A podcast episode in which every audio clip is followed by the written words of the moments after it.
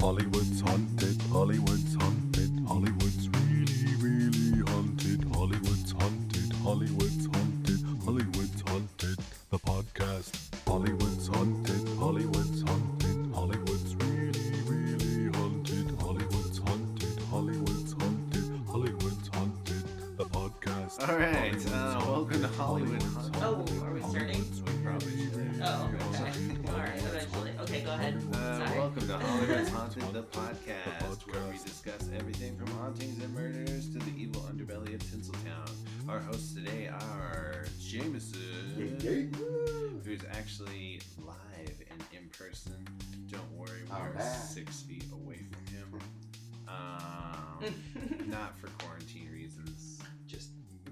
hygiene I, issues. I just can't stand anybody My with- personal within my bubble. six foot bubble. Oh. Um, and Lucia is our other host, of course. Yeah. Um, and then myself, Yep. Patrick. Uh, we are we are here for another doozy. Another Sure. doozy. I gotta stop Honestly, saying though, like the best thing to happen with quarantine is that nobody expects me to hug them anymore. Like it was, it's like an Ah. expectation for girls to like accept hugs from any creepy man who's gonna give you a hug, and they're always like, "I'm a hugger," and it's like, well, what if I'm not? What What if if I'm- I'm yeah. not? Get away from me! I don't know you. I'm a nodder. I'm a yeah, hugger. neckbeard, get away from me. That's hilarious. Uh, and I have yet I have not had a man tell me that I need to smile while walking down the street. So that is fantastic. Mm. Wow. You know, because women need to smile for men so they feel better about their lives. Yeah. I don't think I've ever told a woman not to smile. well, it's probably because you're That's- inherently a good person, it's true. you know, not a Try to huge be. d bag. So. You heard it here first. yeah. It's been confirmed. Uh, Well, on that note, yeah. Let's start with the stories Let's, then. let's start with uh, D bags up to the the plate D first. bag over Sorry, here. I've been having an angsty week, and you know what? Let's just do the stories. Maybe I should phone this in next Sorry, week. that's Aw. I'm just kidding. That's Just kidding. Well, you, um, we we talked about um, Thelma Thelma Todd. yeah, Uh, and I and I did not know who Thelma Todd was. I had never heard of her. Uh, when I saw her picture, very very pretty. Uh, my wife said that she kind of looked like a, a Drew Barrymore kind of uh, look. Hmm. Um, uh, she also was super blonde. I can see Um, I'm gonna look her up. real Yeah, no, I at least Yeah, the photo I that I kept seeing that there, there's one of this like when you kind of bring up her first stock photo, uh, she looks um, very glamorous, blonde, uh, pretty, not not necessarily skinny or fat, um, just like normal, like healthy. She looked no, healthy. yeah, I, that's what yeah, Drew quick. Barrymore. Yeah, a little bit Drew Barrymore. Uh, yeah, that's there. yeah, that's not the photo I was thinking of, but this one. yes, maybe. that's the one I was yeah, thinking of. yeah. And to me, one. I think that she again doesn't look exactly like her, but just has that those features and kind of looks like her. I'm gonna bring back this like side curl Yeah, hairstyle. she's she's very she's very sexy. She's very pretty. That is Um, an interesting. Here's- she was her nickname was the ice cream blonde. Ooh. Yeah, not the platinum blonde, the ice cream blonde, which I don't. I guess vanilla ice cream, uh, I would assume French vanilla, vanilla bean. I don't know. She wasn't platinum blonde, Did, so did, that you ever have that like super generic vanilla from the supermarket? Yeah. That's like that In the weird- bucket? That, that weird yellow color. Maybe that's what it is. I I like. mean, that just means you didn't tone your hair properly. well, I wouldn't know anything about that, unfortunately. but uh, I mean, she was very pretty, and it would make sense. Uh, uh, she she was um, Miss uh, Massachusetts at one point. Oh, Um, but she was born uh, July 29th, 1906. So it makes sense that we didn't, you know, she's not a current movie star. So it makes sense that we had never heard the name Thelma Todd before. And when she won the beauty contest, that's actually when a talent scout saw her and, you know, coaxed her to come out to Hollywood uh, to do, to get into showbiz. Uh, she started, she was signed by Paramount. And when she got signed by Paramount, uh, the name Hal Roach sounds familiar to you guys? Indeed. That Indeed. guy. Yeah, our, one of our favorites. He keeps And- popping up. I and notice. his and his rapist farm. Yes, He's popping up. here. rapist ranch. Yeah, absolutely. Uh, but he saw her, and um, he he convinced her to, to basically like saw her doing a couple short films and whatnot, uh, and got her to sign and start doing comedy bits. So she was very well known in the comedy circuit. Um, usually playing the straight woman in it, but um, they kind of wanted to make like a female version of Laurel and Hardy, and so she was kind of she took on that that role. So she did a lot of short films. It wasn't a lot of long. Uh, she she filmed over 100 and almost 120 movies Wow. or film shorts Jesus. in her short career. I mean, she was only in Hollywood for about what 10 years or something. So, um, so a lot. Yeah. Uh, in that time, again, she started doing all these um, these shorts, uh, th- these comedy shorts with like people like Buster Keaton, the Marx Brothers, Laurel and Hardy, and and from there again, she she she spawned this career. Um, she wanted to get more into serious acting and stuff, so she pulled back from that and uh, started to, to appear in larger parts and full length movies and whatnot. Um, and she got uh, she in nineteen um. Well, that was about nineteen thirty, early nineteen thirties, thirty one to thirty three, give or take. In nineteen thirty one, she films uh, a movie called Corsair. Or, sorry, Corsair. Excuse me, uh, Corsair, which was directed by a guy named uh, Roland West. All right. And actually, they become they kind of is that sound familiar? Roland That's- West. I didn't see any other movies. That was like kind of. They said his career kind of fell off after that Oh, movie. okay. So I don't know if there was other films that he did. Nothing popped up like, oh, I know that movie. I've heard of that one. Um, but her and Roland actually became kind of romantically involved, I guess. And it's a bit confusing here because it seems that uh, she or he was married to uh, to someone while they were dating, and apparently the wife didn't really seem to have a problem with it, if I Hmm. understand it correctly. Like they, it was She's just just a big Thelma Todd fan. maybe maybe that's where it go. Maybe that's what it is. That, that's very well could be oh, be. are you gonna see Thelma again? Yeah, right. Uh, his wife's name was Jewel Carmen. Jewel, I thought that was an interesting first name. Jewel Carmen. Jewel Carmen. That sounds. she sounds very exotic, right? Like, Yeah. a- like an exotic dancer with like a lot of fruit. You're gonna like. You're gonna cheat on didn't- Jewel I Carmen with that. Thelma Todd.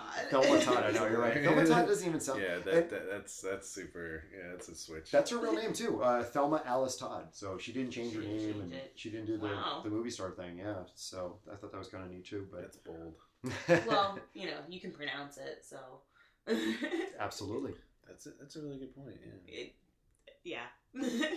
but she so she she gets kind of romantically involved with with Roland West and and they're kind of a couple for a little while and then I think after that it just kind of the relationship dissolved she went on she was you know seeing other people married whatever um, but her uh, her and Roland actually um, decided to open a restaurant she she knew that she had a shelf life as an actress and really wanted to have something to fall into when when the the role started drying up uh, and so she decided to open a restaurant and she really it was on PCH um, and she basically wanted to bring in the taste of uh, New England to the restaurant you know um, lobster Maine lobster oysters mussels things like that uh, so that was the key was to kind of have an East Coast since she was from Massachusetts Mhm. had that style of food Mm-hmm. um, so it opened up and it was very popular. A lot of actors and stuff were hanging out there, going there. Obviously, people that were uh, uh, into the movies and wanted to meet her and see her would go down there. So it, it Mhm. did well. Um, I don't think it was necessarily making money for them, um, but but it was surviving and it was doing well. Um, so that interesting. yeah, and the building that they show for the, the photograph again, I I think I've seen it before. It's it's definitely I'm pretty sure it's on the PCH. Um, You should go try to find it. Right. It's Yeah. Also, it's also interesting selling Maine lobster when you're like a hundred feet from the Yeah, right. from, from Right. the ocean. that is kind of funny. It's funny. I was looking at photos today of Yeah, we lobsters get like from- shipped in like hundreds of yeah, Right. hundreds of miles. pay all these bills to get in. You're like, you could have just gone out in the backyard. Exactly. this is from Maine. But, but to be to be fair, like And yeah, it is different. Maine lobster is And the way they It's make, so good. Yeah. Like clam chowder in New England versus like West Coast clam chowder. that's it's a, that- definitely that's a really different. good point. I would know. Monterey is all about the clam yeah, chowder, that was pretty which is my hometown. Shout out. Whoop, whoop. yeah. There you go. you So, Yeah. uh, yeah. So I, basically, um, she she uh, she's running this. You know, she's running this this res- this restaurant and balancing her film career. And um, while she's filming, or while one night she basically Saturday. Okay, so Saturday night, December fourteenth, nineteen thirty-five. Uh, she goes to a dinner party that's thrown in her honor. So she shows up to the party. She's having a good time, um, and it's getting late. So Roland is like, "I'm I'm leaving, but I'm gonna lock up everything by two o'clock if you're not home." I think they were kind of implying that she he was worried about her drinking too much and and partying too much. Hmm. Um, and she kind of she kind of brushed it off. Uh, she even made a bet with like uh, some people that were at the party that she was like, you know, I bet you you won't come in tomorrow. If you do, I'll give you a free meal uh, to you know into a restaurant. So she you know, made these plans and stuff. And uh, as the story goes, that she, when she left the party, it was it was lit after two o'clock. So her uh, chauffeur dropped her off in the at her um, uh, at the restaurant because upstairs from the restaurant was two apartments, uh, two or three apartments, and her and Roland actually lived in separate apartments above the restaurant. Roland had Roland with his wife Jewel had a restaurant or had a house just a few like a like a block away. It wasn't very far Mhm. from the actual restaurant, but it was more up the hill. You know, obviously the PCH is along the face of uh, Mhm. the cliffs and stuff.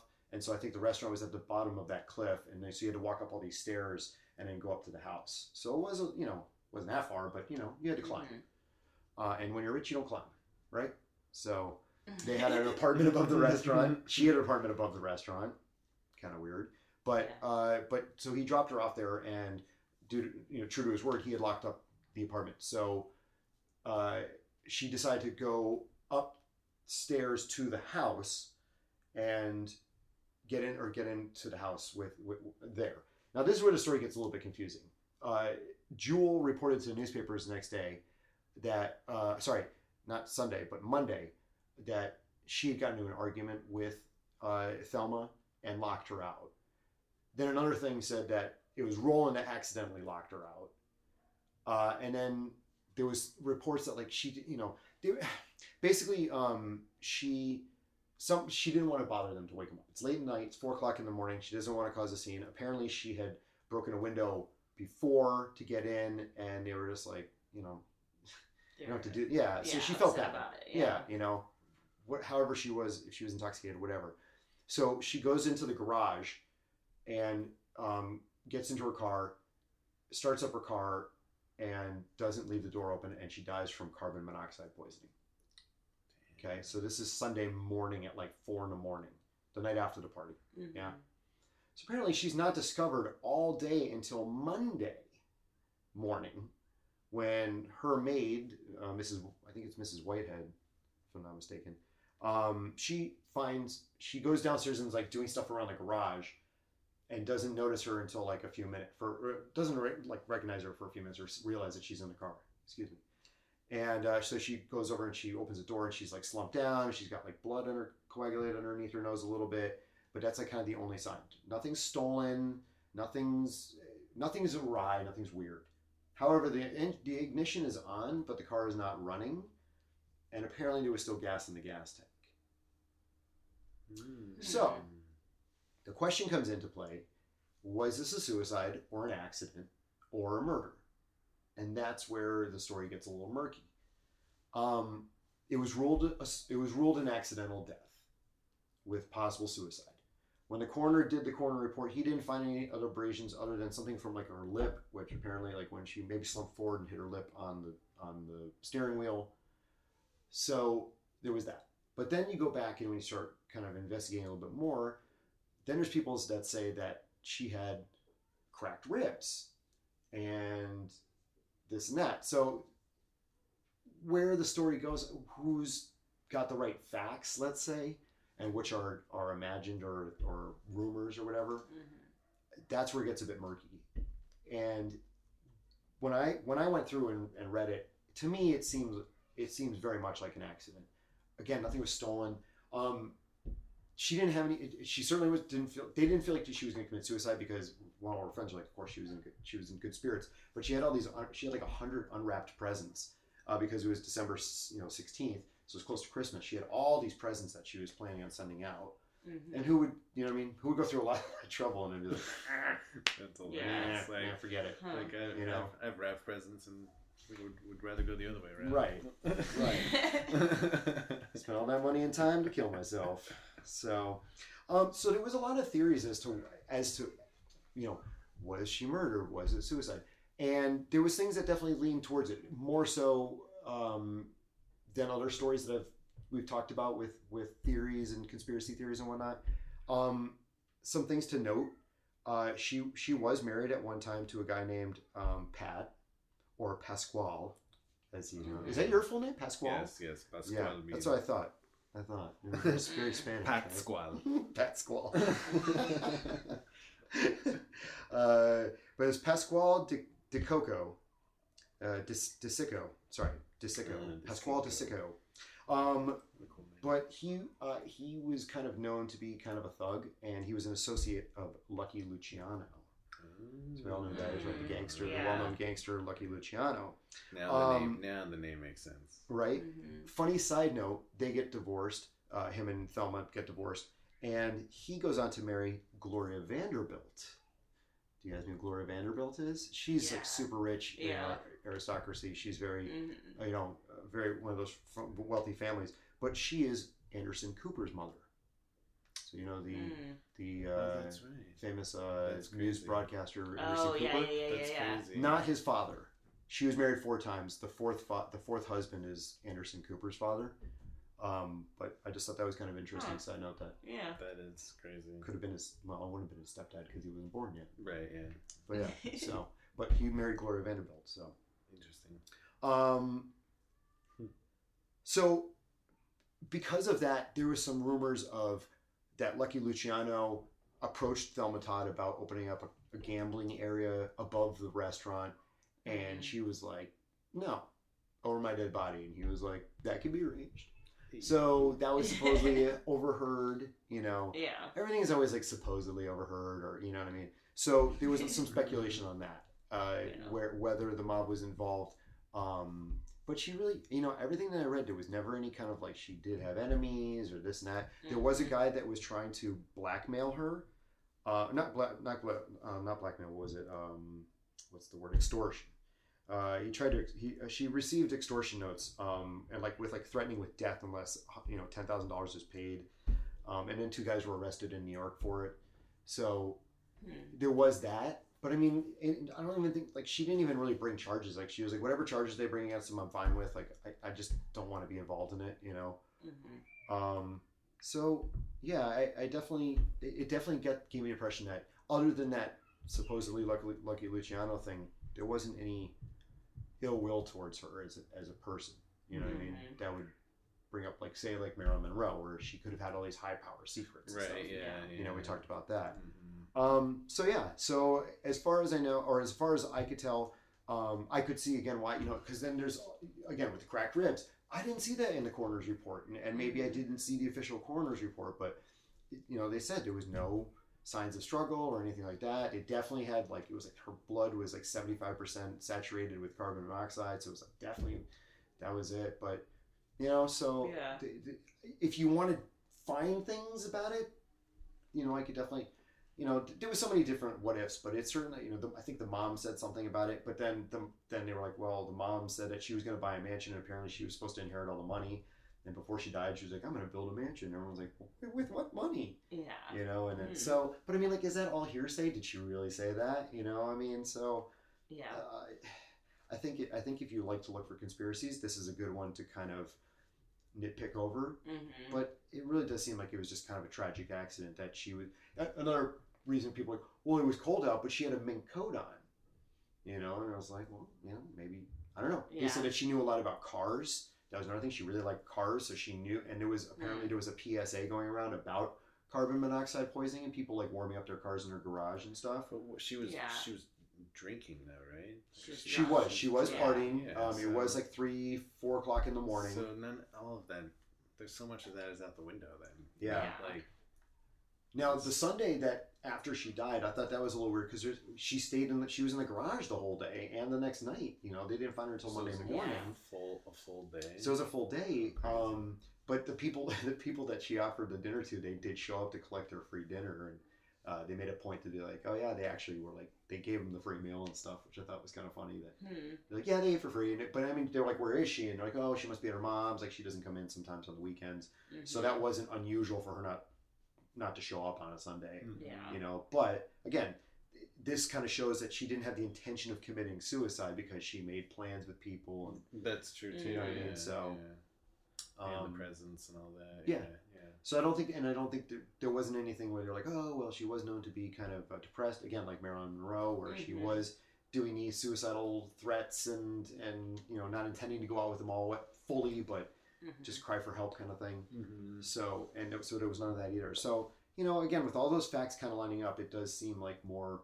You know, the cracked ribs. I'd be interested to kind of look more into if that really was a thing or if that's just something that people kind of slipped in there. yeah. Um, I mean, it's so easy for rumors though to like catch air and like snowball, you know, Yeah. like so so so easily. Like Pat's story, which he's gonna do in a second, like uh the Brittany Murphy story, like I like had so many before I knew this story. Like I had so many, like oh well, yeah, well she dri- died of a drug overdose. She was a Mhm. drug addict. Like, but that's like that's I'm spoiling it, but that's not Yeah. true. right. You know, and we're gonna learn about more that in a it. second. But yeah, it's like so easy for people to be like, oh well, especially when it's about movie stars. I I, feel, I you think know? yeah, that's that's that's the big thing. Yeah, is when it's about movie stars, like because then because when they make these documentaries, these people need somebody to talk to to get a historical record of certain t- times and dates of this person that passed away. So they have to pay these people to put them on camera. You know, so like these people will you know like give up you know any type of information or embellish information. Yeah. you know because they're on camera and you know like so Yeah. yeah it's it's Yeah. it's weird because yeah then they're starting to throw people under the bus and stuff it's, yeah it's it's strange i think it was like that in this like researching this but i think in all of them like every documentary yeah, it's like Well, that. Oh, yeah. kind of when she died, it, it they did seem to want to move on quickly. Mhm. Uh, he changed the name pretty soon after the restaurant because it was called like Thelma Todd's Cafe Mhm. or uh, Sidewalk Cafe. I think is what it was called. The official name, Thelma Todd's Sidewalk Cafe. Uh, he changed it to Chez Roland. Chez Roland. Mm. Um, and then like the other weird thing was that she had she had one more movie to come out, and when it was, she had filmed all of her parts and everything when she when she had died. Yet when they released the movie, they they redubbed like all of her scene, they like dubbed over her voice, and they only cut her out of like all the movie except for like Hmm. one dance scene. So I thought that, that was kind of strange too. It's like you would think that they'd want to capitalize. Uh, yeah. On Actually, that last having movie. that last Yeah, footage, Yeah, and like they were, like, nowadays, like, buried her. with Heath Ledger, you know, Yeah. and a lot of stars, they still. Or even like what's true. her name? Uh, when we were talking about a couple weeks ago, there. Um, sorry, forgetting what her name is now. Jean Harlow. You know, Yeah. we were talking about how she had filmed almost all her scenes, and they used like body doubles and her, her Yeah. sister, I think, in one scene. yeah. You know, eh, so and and that movie ended up being the second biggest movie behind Snow White. So I was like, Yeah. uh, I'm surprised that Paramount wasn't like, shit, let's capitalize on this one last movie that she's going to get, and they were, Right, you know, let's just bury it and move on. And So that was a little bit strange too. Hmm. So there are strange things that that happened, but that doesn't necessarily mean there was a conspiracy for it. It just could mean that the the movie was looking more at the big, the money aspect and like it's a scandal. It could be this. It could be that. right Um, yeah. So yeah, it was a very interesting story. So uh, another another good story to learn about that I had never heard of. Again, not even knowing the actress, um, but it did qu- cause quite the stir. A lot of people showed up for the funeral. Uh, it was they had the I think the the um, ceremony was down like on Hollywood Boulevard area, and they had like forty thousand people showed up or something. It was Wow. pretty crazy. So she was definitely very. Again, she was more of a comedy actress, but she was Mhm. very well known. 120 movies. That's a lot. Yeah. that's that's crazy a lot. yeah. I mean, she had like 49 shorts of her own again that she was kind of like the star of, Wow. you know. So, but they were only 17 to 25 minutes long. They were. Yeah, but those were like a big deal back then. Yeah. You know, the, sh- the comedy shorts are just in general. Yeah. You Yeah. know. So she- yeah. Yep. So that's the uh, the the ice cream blonde story. That's, yeah. that's that was that's insane yeah Interesting. Well, take it away, Pat. I'm here interested to hear about. Oh, Uh, hang I thought, I thought oh I'm sorry. next, I'm sorry. yeah, yeah. Don't you, Forget you, about you got me. you got them all jazzed up. I thought you were bringing them in. I, know. I well, I thought we would go in chronological That's right. order. That's right. No, please. Uh, but yeah, but yeah, like I told you earlier, apologies in advance. I set out to make three pages of notes and keep this concise, and I now have eight pages of notes sitting in front of me. So it's a good one though. Love and I use big font and I double space, so it's deceiving. Um, but I'm going to talk about uh, the tragic death and life of Natalie Wood. So, uh, yeah, here we go. Buckle up. yeah. Put your life preserver Mm. on. God. Really? All right, all right, all right. Um, so first off, I got my information from uh, a little bit from Crime Watch, uh, a documentary called "Too Young to Die." Um, BuzzFeed Unsolved talking about Natalie Wood, a little bit from them, uh, and uh, a lifetime intimate portrait portrait of Natalie Wood uh, in 1996, which was hosted by Katie Wagner, which was such a very, very strange documentary to watch because it it is definitely uh, one sided. Biased as hell, yeah. So Katie Wagner is not Natalie Wood's child. She is only Robert Wagner's child. Mm. Uh, now Natalie Wood's two daughters, um, Courtney and Natasha, were in the documentary, but their part was obviously edited, fully edited to only basically say good things about Natalie Wood and about uh, Robert Wagner. So uh, you'll see why. Yeah, that's kind of odd that you would hire one of the people on the boat to narrate the story. Yeah. Well, well, or she was the daughter. she was of the daughter, but the Robert daughter. Wagner is in the documentary quite a bit. Oh, I'm quite sure. a bit.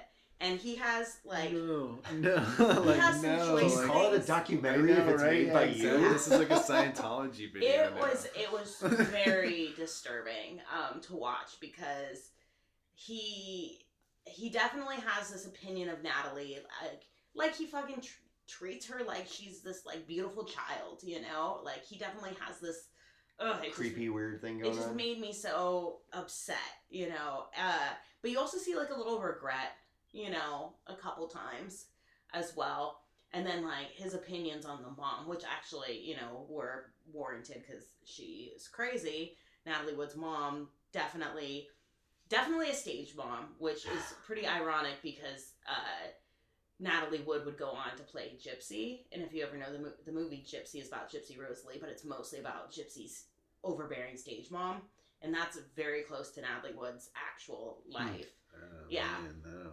Yeah, so let's get into it, okay? Oh, Jeez. Uh, so Natalia Nikolaeva Z- Zarenko was born Hmm. July 20th, 1938. Uh, her mother was a former actress and baller- ballerina who loved Hollywood. She grew up in Santa Rosa, which is just north of San Francisco. Now, in the summer of 1942, the production of a film called Happy Land uh, was filming up in Santa Rosa when Natasha's mother heard the director heard that director Irving Pichel was looking for a little girl as an extra for to have a small part in the film. She brought uh, young Natasha to the film set to watch the production, and when there was a break in the action, uh, Natasha's mother, uh, Maria, I think was her name, uh, told young Natasha, go over there and sit on the director's lap and sing that little Russian song that you know. So she did. She walked straight up. She did what her mom said, walked straight up to this guy, sat on his lap and sang this song. And he's obviously impressed by this beautiful little girl singing this Russian song. But that, like, is also kind of like a symbol for how uh, Natalie would kind of live her life, like constantly seeking the approval of men, using men to, you know, go up the ranks and depending on men quite a bit. Um, so, yeah, let's continue. So she gets the part of the little girl and who drops her ice cream in the movie. It's just a small little 40 second part that changed her life. So her mother apparently was uh, had talked to a gypsy at some point who had foretold that her daughter would be one of the greatest things in all the world, Hmm. but also warned her to be aware of dark water. Dark water should be something that she feared. This is just a rumor, though. Uh, in one of the documentaries, one of uh, Natalie's young friends from Santa Rosa, a, a guy named Ed, I unfortunately didn't get his last name, but he was pen pals with, they were children together. He was pen pals with her uh, pretty much her whole life up until she passed away. Uh, he explained that as a kid, she was always afraid to go swimming or get anywhere near water. So this is legitimate. So Natasha's mother moves the family to Hollywood, and uh, quickly, young Natasha uh, becomes the breadwinner for her family. Uh, she ends up being in Irving Pichel's next film, a movie called Tomorrow is Forever.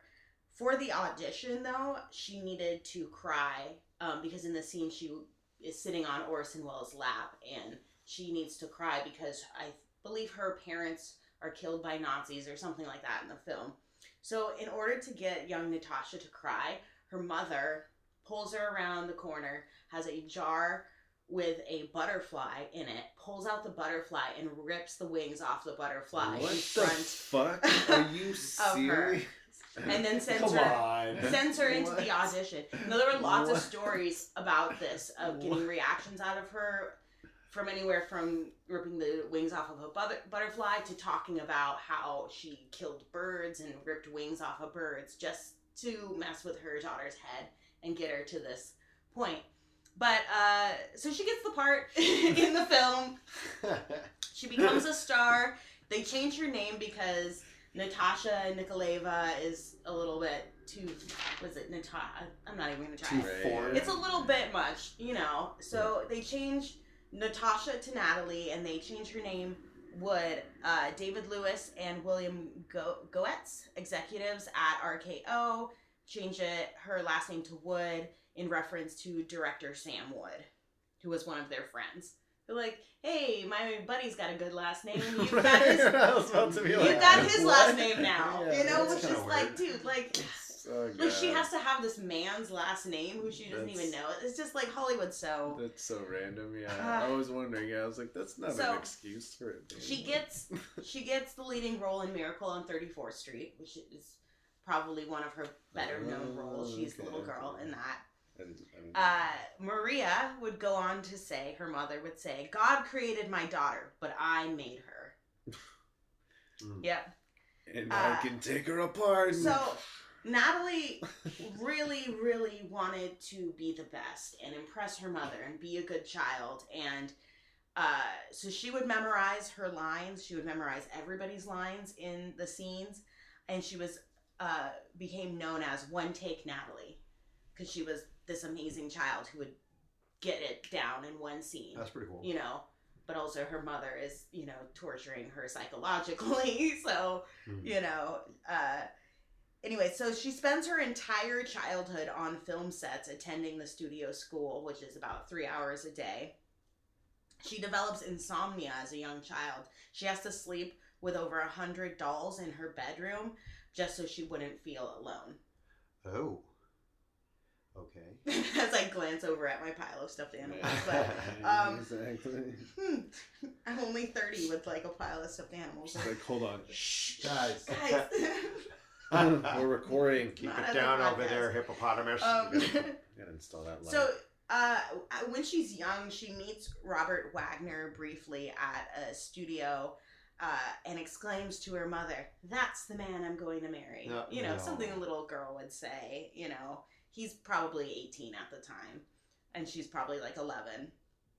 So at 11 years old, she makes a film called The Green Promise. Uh, in a scene, she has to cross a bridge during a storm. Now, her mother tells her it's going to be okay uh, for her to cross the bridge. It's safe, even though she's terribly afraid of water, which is, I think, a fear her mother put on her because of this gypsy foretelling this. So, uh, the bridge in the scene collapses, but she doesn't know this. And uh, young Natalie falls and breaks her wrist. Now, her mom doesn't want to take her to the doctor because she doesn't want to stop filming.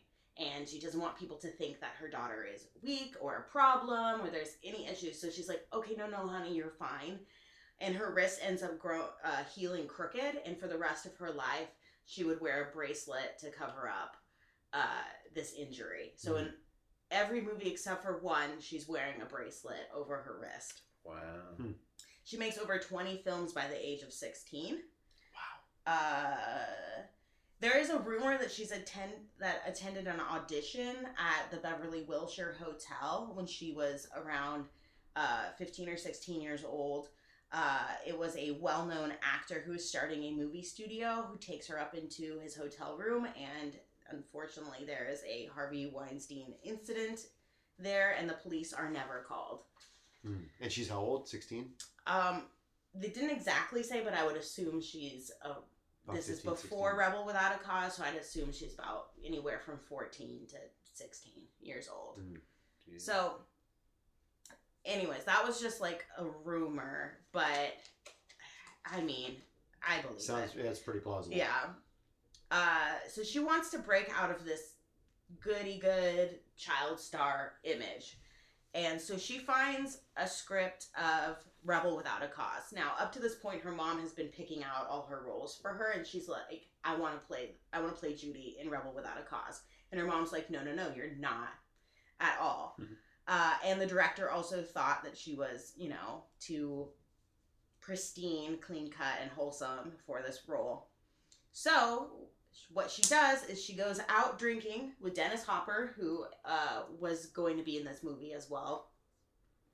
And she gets into a car accident, and instead of calling her mother to come visit her at the hospital, she calls director Nick Ray to come see her in the hospital because she wanted to be, she wanted him to see her, you know, kind of being this badass. I went out drinking. I got in a car accident. Look, I'm in the hospital. Oh, okay, got it. So That's he comes to That's see her, and the first thing she says to him is, You know what the doctor called me? He said I was a goddamn juvenile delinquent. Mhm. And Nick Ray tells the doctor, You take care of that patient. She's going to star in my next movie. Oh, there you go. You got the pot, kid. Yeah. Uh, so during filming, Natalie is rumored to be dating James Dean and Dennis Hopper Whoa. at the same time, and also Awkward. dating director who uh, Nicholas Ray, who is 30 years older than her. Whoa. All three at the same time? Yeah. Damn, it's a lot, Yeah. of, it's a lot of big fish. Wow. Uh, she is nominated for an Oscar and signs an exclusive contract with Warner Brothers. Uh, she dates Elvis for a while, Really? Yeah. I didn't know that. but uh, rumors have it that she was terribly bored with him. Yeah, Mhm. she dir- dated this Oh. like world class director, this like older gentleman, and then she just kind of saw Elvis as like this boring kid, you know. So I'm just looking at the ghost behind you. Uh, yeah, I saw you turn around. no, I, I think I heard your cat like banging on the door. oh No, I no, think is she left this in the bathroom? I don't know. I Maybe. think this is kids. Oh. Maybe those those damn Those posters damn, do you fucking hear them upstairs? Oh, Jesus yeah. fucking Christ! Like control your fucking crotch spawn. Um, Sorry, I love kids. I just Love them. those, just not those kids. love them to death. Uh, so hilarious. so she dates Elvis for a while, but she kind of finds him boring, so she doesn't. That doesn't really pan out to anything. Uh, she starts to self medicate with alcohol and relationships. You know, she's just kind of promiscuous, quote unquote. You know. Uh, Booze and dick. So her mother kind of wants to steer her in a good direction, and so her mother sets her up on a date with Robert Wagner. Their first date is on a yacht. A year later, they're married. Uh, she attends the Actors Studio in New York. She gets the lead in Splendor in the Grass. Uh, in this movie, she is forced to take off her bracelet in the bathtub scene. The director would not let her wear a bracelet in the bathtub, and so there's this. That scene is very um, emotional. Uh, basically, uh, her mother in the scene accuses her of being promiscuous or having sex with this boy, and the mother says he didn't spoil you, did he? And she flips out and is like, No, he didn't spoil me. He didn't spoil me, mother. I'm still your good girl. And like jumps out of the bath and like is like going after her mother, having this full on breakdown. And I think having to take the bracelet off and also channeling what she really felt towards her own mother made her really um, Made the scene authentic. made the scene like really it's it's frightening. I- Yeah. I mean, in a good way. Wow. Um, so uh, that same year, she plays the lead in West Side Story, and she's again nominated for an Oscar. In 1962, she stars in Gypsy, and like I said earlier, that kind of also mirrors a little bit of what's going on in her life. So, Robert Wagner is clearly jealous of her success. I think he was really fully expecting her to just be uh like a housewife, you know, like she was to give up her acting career and just, you know, he was to be the star and she was to be, you know, the wife. But she's like a little bit outshining him at this point. Uh so I think uh, who said this? Natalie Wood said this in an interview. She said, "We w- were we were children who thought the dream would last forever, but somehow reality caught up to us. And unfortunately, uh, her and Robert Wagner uh, get a divorce. Mhm. So one night, uh, she gets up in the middle of the night and she finds, oh, this was according to Lana Wood. This is something that happened. Uh, she gets so uh, Natalie Wood gets up in the middle of the night one night and she sees that uh, Robert Wagner, or she called him RJ, is not in bed next to her. So she goes, walks around the house to find him and finds him doing the deed with another man. And that is what is rumored to be what was the cause of the divorce. So, yeah. Hmm. hmm. Uh, she films a movie called Inside, uh, Inside Davy. Oh, sorry, Inside Daisy Clover. In this film, she uh, was known on set to be taking a lot of medication, and this film, she seems unhinged, but the character is a little like unhinged as well. So, she dates Warren Beatty for a while, and in the mid '60s, she attempts suicide. Uh, there was not much talk about how she did it. I'm assuming it was pills, but she's hospitalized for a while. Uh, she marries British producer Richard Gregson. Uh, she's the first actress to negotiate uh, for part of the profit of her film. Greg, uh, Greg and Carol, Ted and Alice. I think I'm saying that correctly. I might have to look that up later because I wrote it down really quickly. Very exotic names. You don't want to screw those up. Fuck. You know? Now I'm gonna fucking I wonder if she uh, attempted suicide by slitting her wrist, her throat, and blowing her head off with a shotgun. yeah. Oh, that was that was Euronymous, right? Sorry, I keep getting those mixed up. Euronymous. Um, So so easy to mix that up. One's a black metal singer from uh, Sweden, Norway. Norway. Oh, The other is a I wanted to talk about that. Oh, I didn't even talk about that. It happened. The fucking Cotard syndrome. Oh, remind me to talk about that It's at the end of the story or at the end of the, our podcast today. Okay. Okay, because I do want that to be recorded on here. Okay. It's called Bob and Carol, Ted and Alice. Okay, so she marries British producer Richard Gregson. She's the first actress to negotiate part of the profits uh, of her film, Bob and Carol, Ted and Alice. It is a first film ever to have a swinger scene in it. mhm. Uh, it's pretty um, scandalous. There's a lot of uh, suggested sex, not suggested sex. You know, a lot of lot of that. So, uh, and she gives birth to her first daughter, who she names Natasha. Does she ever do any nude scenes or anything? Do they Um, have nudity there was nudity in, in the films lot? in what was the one that I said? There's nudity in. No, I don't know if full frontal, um, exactly, but there was nudity in the scene with the bath bathtub. okay, when she jumped out of the bathtub Yeah. and she was yelling at her mom. From behind, you see her naked in that in that scene. So it's I'm- no full frontal or anything like. not that I know of. I don't. I would have to like. Really I was just curious. I'll just check out Mr. I Skin mean, later on. I, I would just like to know what time frame You know, that Yeah. what- pops on. Like, Yeah. is it like an hour What and scene? eleven It's minutes? fine. It's what the internet's for. It's fine. I'll ask Mr. Skin. Exactly, He'll know. Mr. Skin will. He'll tell me everything I need to know. Oh my god. Mr. Skin. God, man. I'll be Alright. that guy that's still whacking it to Alright. you know nineties. Anyways, go ahead. All right, she gives birth to her daughter Natasha, and her child becomes her whole life. And I love how she named her Natasha, which is Natalie Wood's real name. Mm. So she's trying to give this child the life that she didn't have. She gets the name, she gets a childhood, you know, and Natalie never really had that. Um, her husband, uh, Mr. Director, has an affair with Natalie's secretary, and she is quoted saying, "I can't live with the lies."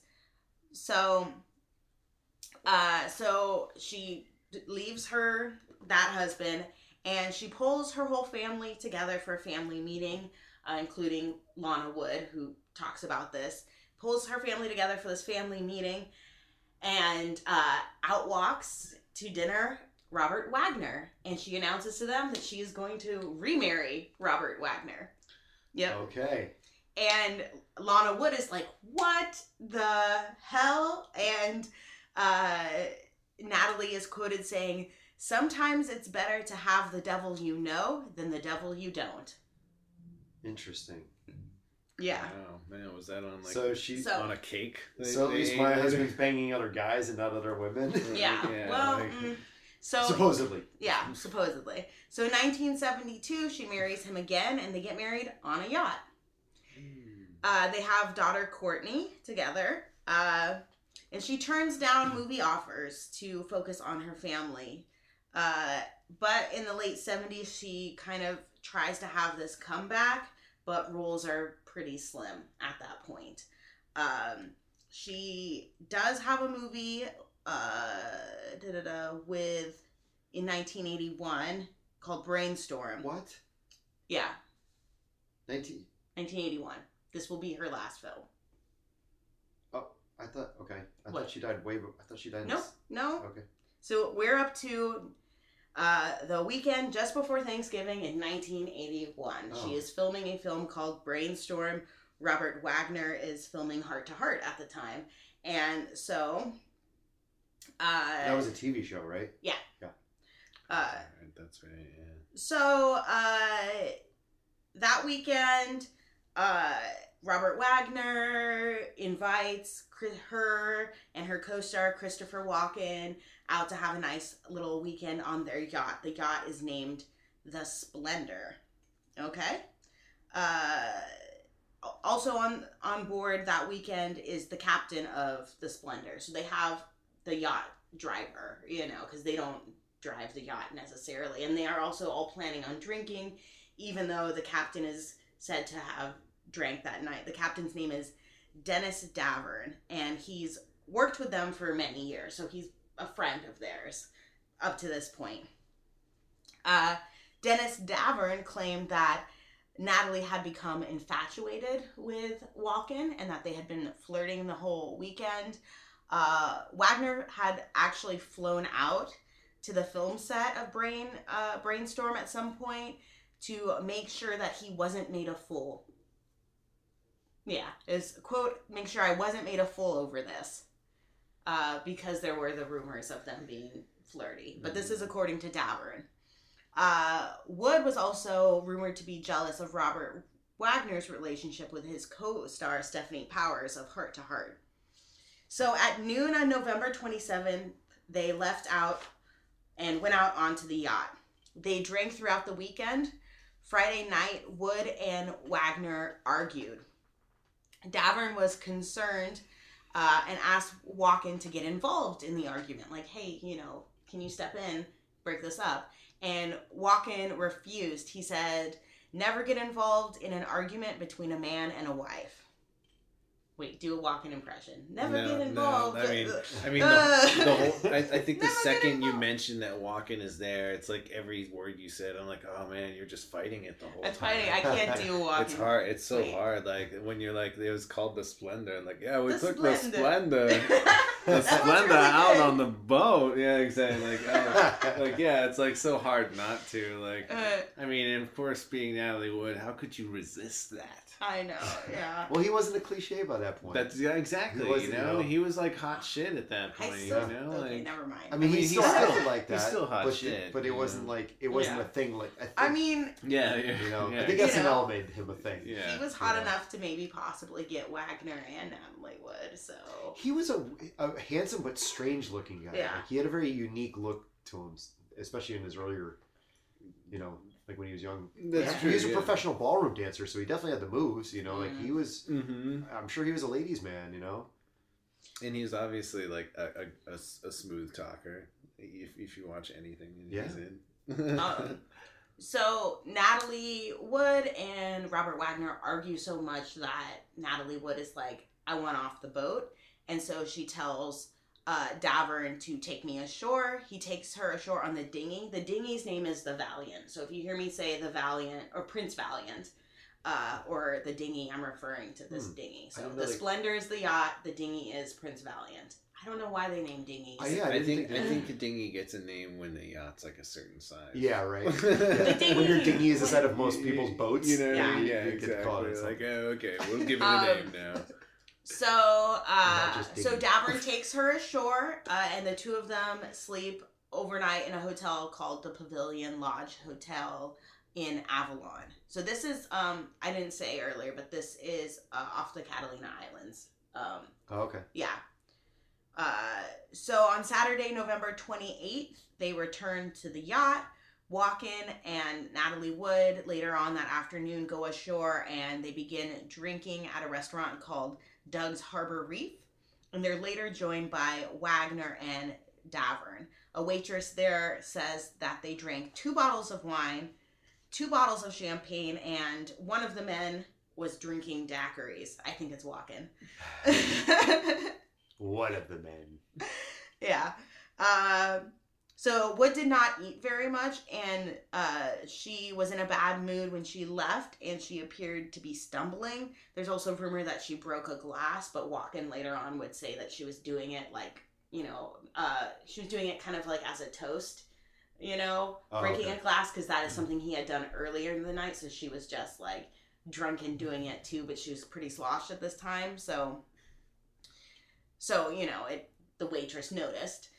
You know, she was breaking the flatware, say, yeah, oh, that's or the, the one glassware. that likes to toast to Uh, us, having to pick it up. So Davern claims that Walken and Wood were flirty throughout all of dinner.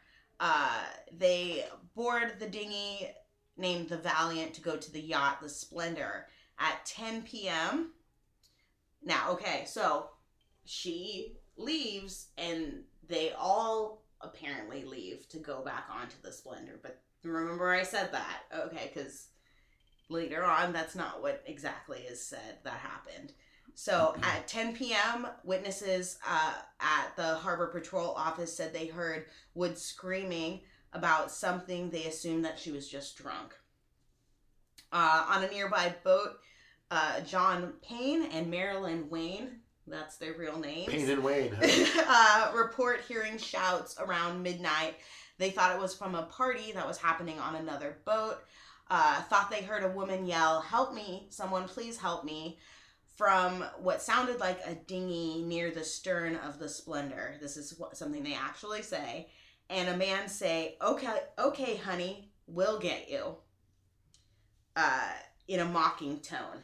So that's, he's mocking, so they think it's part of the party, that they're just having fun. Uh, some witnesses claim to have heard a non-violent argument that night.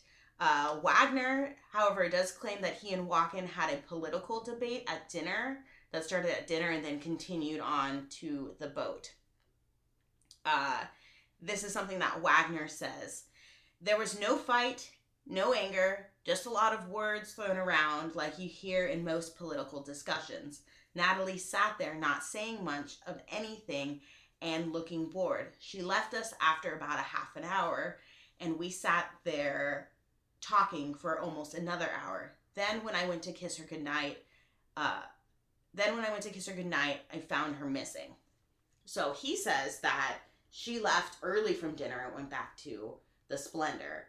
Uh, I'm assuming with Davern driving her on the dinghy, and then later somehow the two of them the dinghy somehow comes back and they get back on to the yacht. Hmm. So that's what he claims. And then when he goes to kiss her goodnight, sometime around midnight or so, he finds that she's not in her bed. Uh, at 1.30 a.m., uh, Wagner and Davern made a distress call claiming that uh, she was missing. So between midnight and 1.30 a.m., nothing is done. Um, so uh, then or they're looking for her and and then they put out the distress call Yeah. after an hour and a half of looking for her. I'll get to that. Okay. Yeah, they look. Maybe. for You her. think that's what happened? So uh, on November 29th, 1981 at 7:30 a.m. Natalie Wood's body was found floating face down in the ocean about 200 yards from Blue Point, Catalina Islands. Uh, she was wearing a flannel nightgown, wool socks, and a down jacket. Uh, the Valiant, the dinghy, was found washed up on the rocks. The ignition was off. Okay, so the ignition was off. Uh, the gear shift was set to neutral. Oars were locked. Fingernail scratches were found on the side of the dinghy. Mm. Mm. Uh, her blood alcohol was 0.14.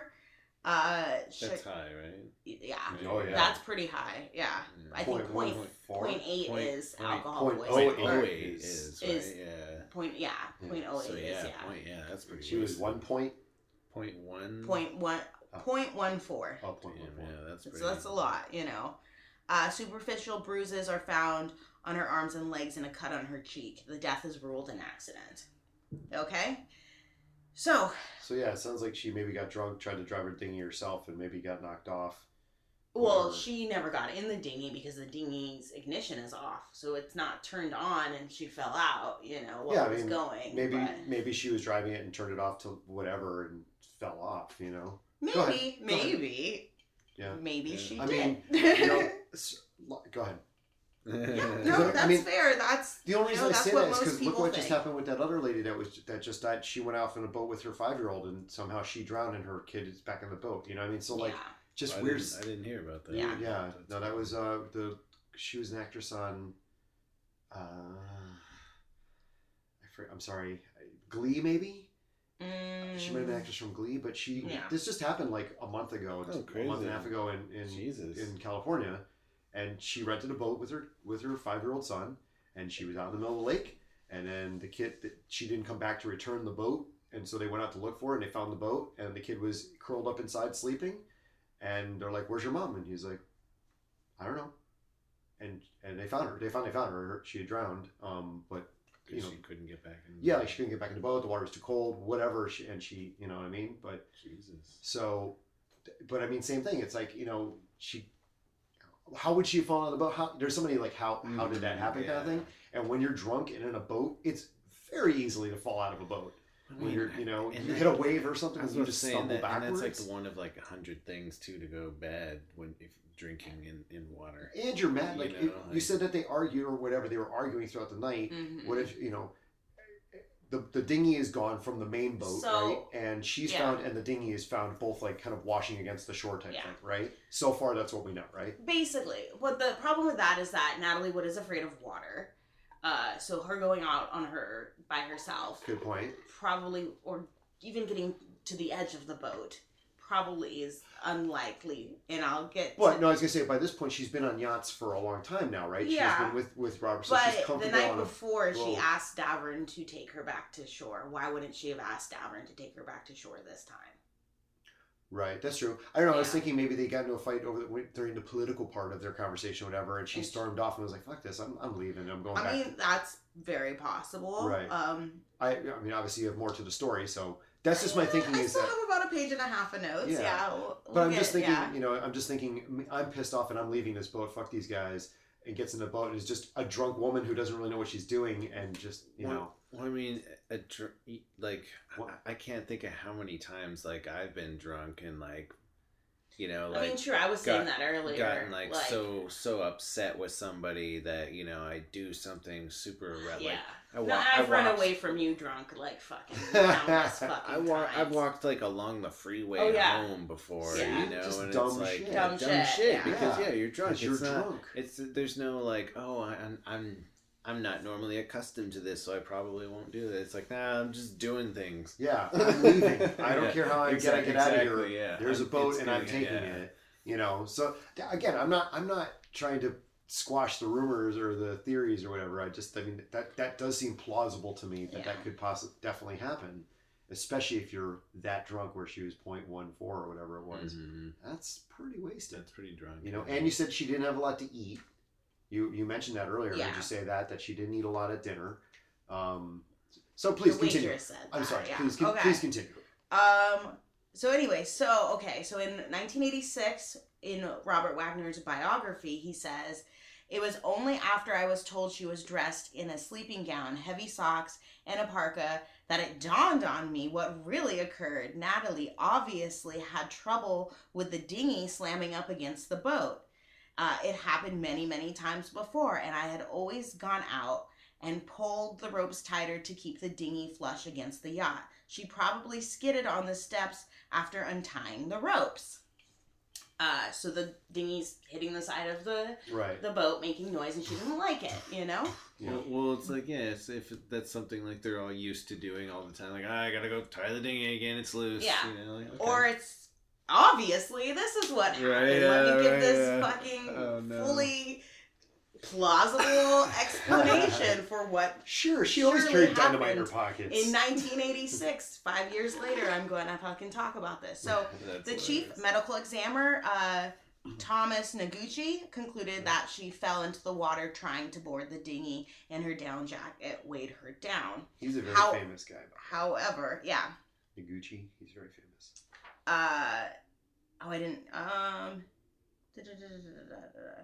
uh oh sorry i didn't finish the quote. It said the steps were slick uh so robert wagner also said the steps are slick as because uh as because the algae and the seaweed that always uh cl- cl- is clinging to them uh after slipping on the steps she hit her head against the boat. I only hope she was unconscious when she hit the water However, uh, it is noted that the algae on the steps, the swim steps, is untouched. So there's no skid marks or anything on that. And the dinghy was rubber, so it probably wouldn't have made a lot of noise. However, there are witnesses saying that they heard the dinghy hitting the boat. Okay. Um, glass was found in the main salon, which Wagner blamed on the rough seas when he's interrogated uh, very soon after this event. However, Captain Davern claimed that Wagner smashed a wine bottle in a jealous rage over Walken and Wood flirting, claiming that Wagner said, Jesus Christ, what are you trying to do? Fuck my wife? And in 2009, in Wagner's autobiography, he admits to breaking the bottle in the salon. hmm So he's lied about the bottle breaking in the salon, probably to cover up the fight that he had with Walken over Right. Natalie Wood.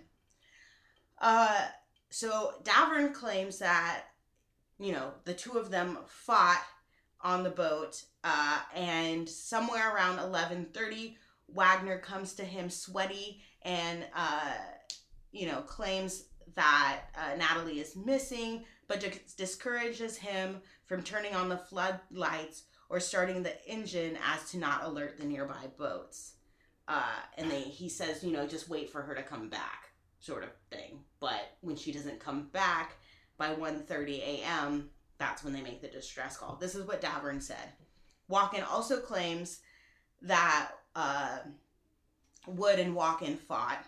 Oh, sorry, yeah, that they had fought uh, on the boat, but made up in the end, and that if Wood wanted to return to shore, she would have asked Davern to take her like she did the night before.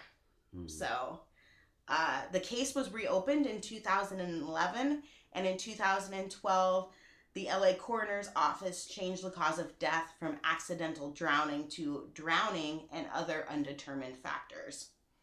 Uh, and they also determined that the bruises likely were caused before she went into the water. And the manner of death has, was left undetermined. As of 2013, the case is still open and ongoing. Mhm. And that is the story. Mm. Oh my goodness. Yeah. Head scratcher. Jeez. Uh, so I don't So- know so, what yeah, to so think. what's your opinion? I then? think Robert Wagner is lying about a few things. He's been caught in a couple lies, Obviously, like obviously yeah, the right, bottle yeah. thing. Uh, Well, he didn't get caught with that. He admitted it. he he well, admitted that he lied. he yeah, Well, sort with- of Without yeah. admitting it, but he wrote it. He wrote so it. Therefore, it what he claimed that night and what he wrote later on was different. two different things, right? uh, you know, Walken claims that Robert Wagner and uh, uh, Natalie Wood were fighting on the boat that night, but uh, Wagner claims Natalie left dinner and he didn't see her or until he went to go kiss her goodnight when she was missing when he got back to the boat. when he got back to the boat. Okay.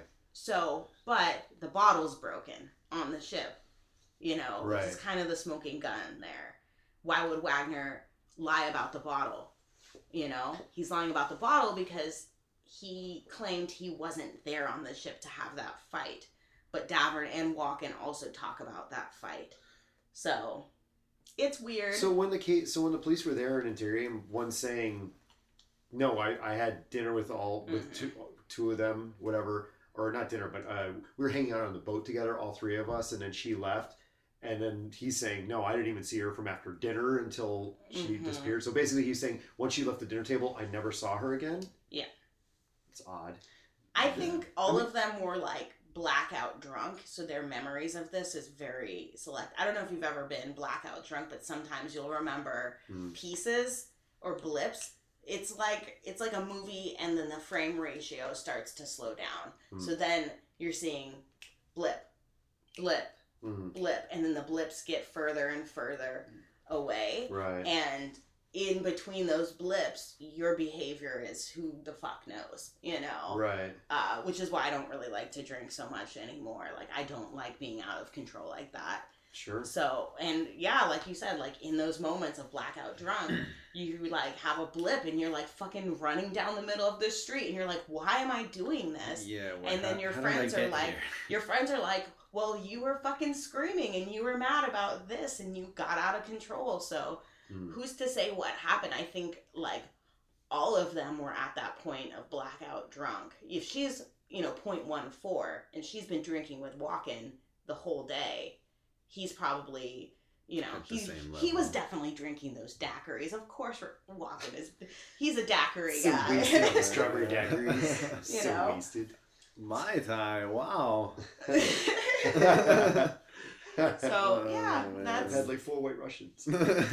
that's my story, guys. I love it. Yeah. That was, oh man, that's intense. I mean, Yeah. you definitely know that's right. I didn't realize it was 81 though. I thought it was. I thought it was 60s, 70s, Yeah. late 60s, early 70s. I didn't know it was 81 already. Yeah. I was like, yeah, because I was already shit. I was, That did seem a lot later. Yeah, I thought it was. Were like you already born? I, I was wasn't four. born. yeah, I was four. Oh. That's that's that's crazy. I really, uh yeah, I thought it was a lot earlier than that. Yeah, it's a trip. That was a good one. Thanks.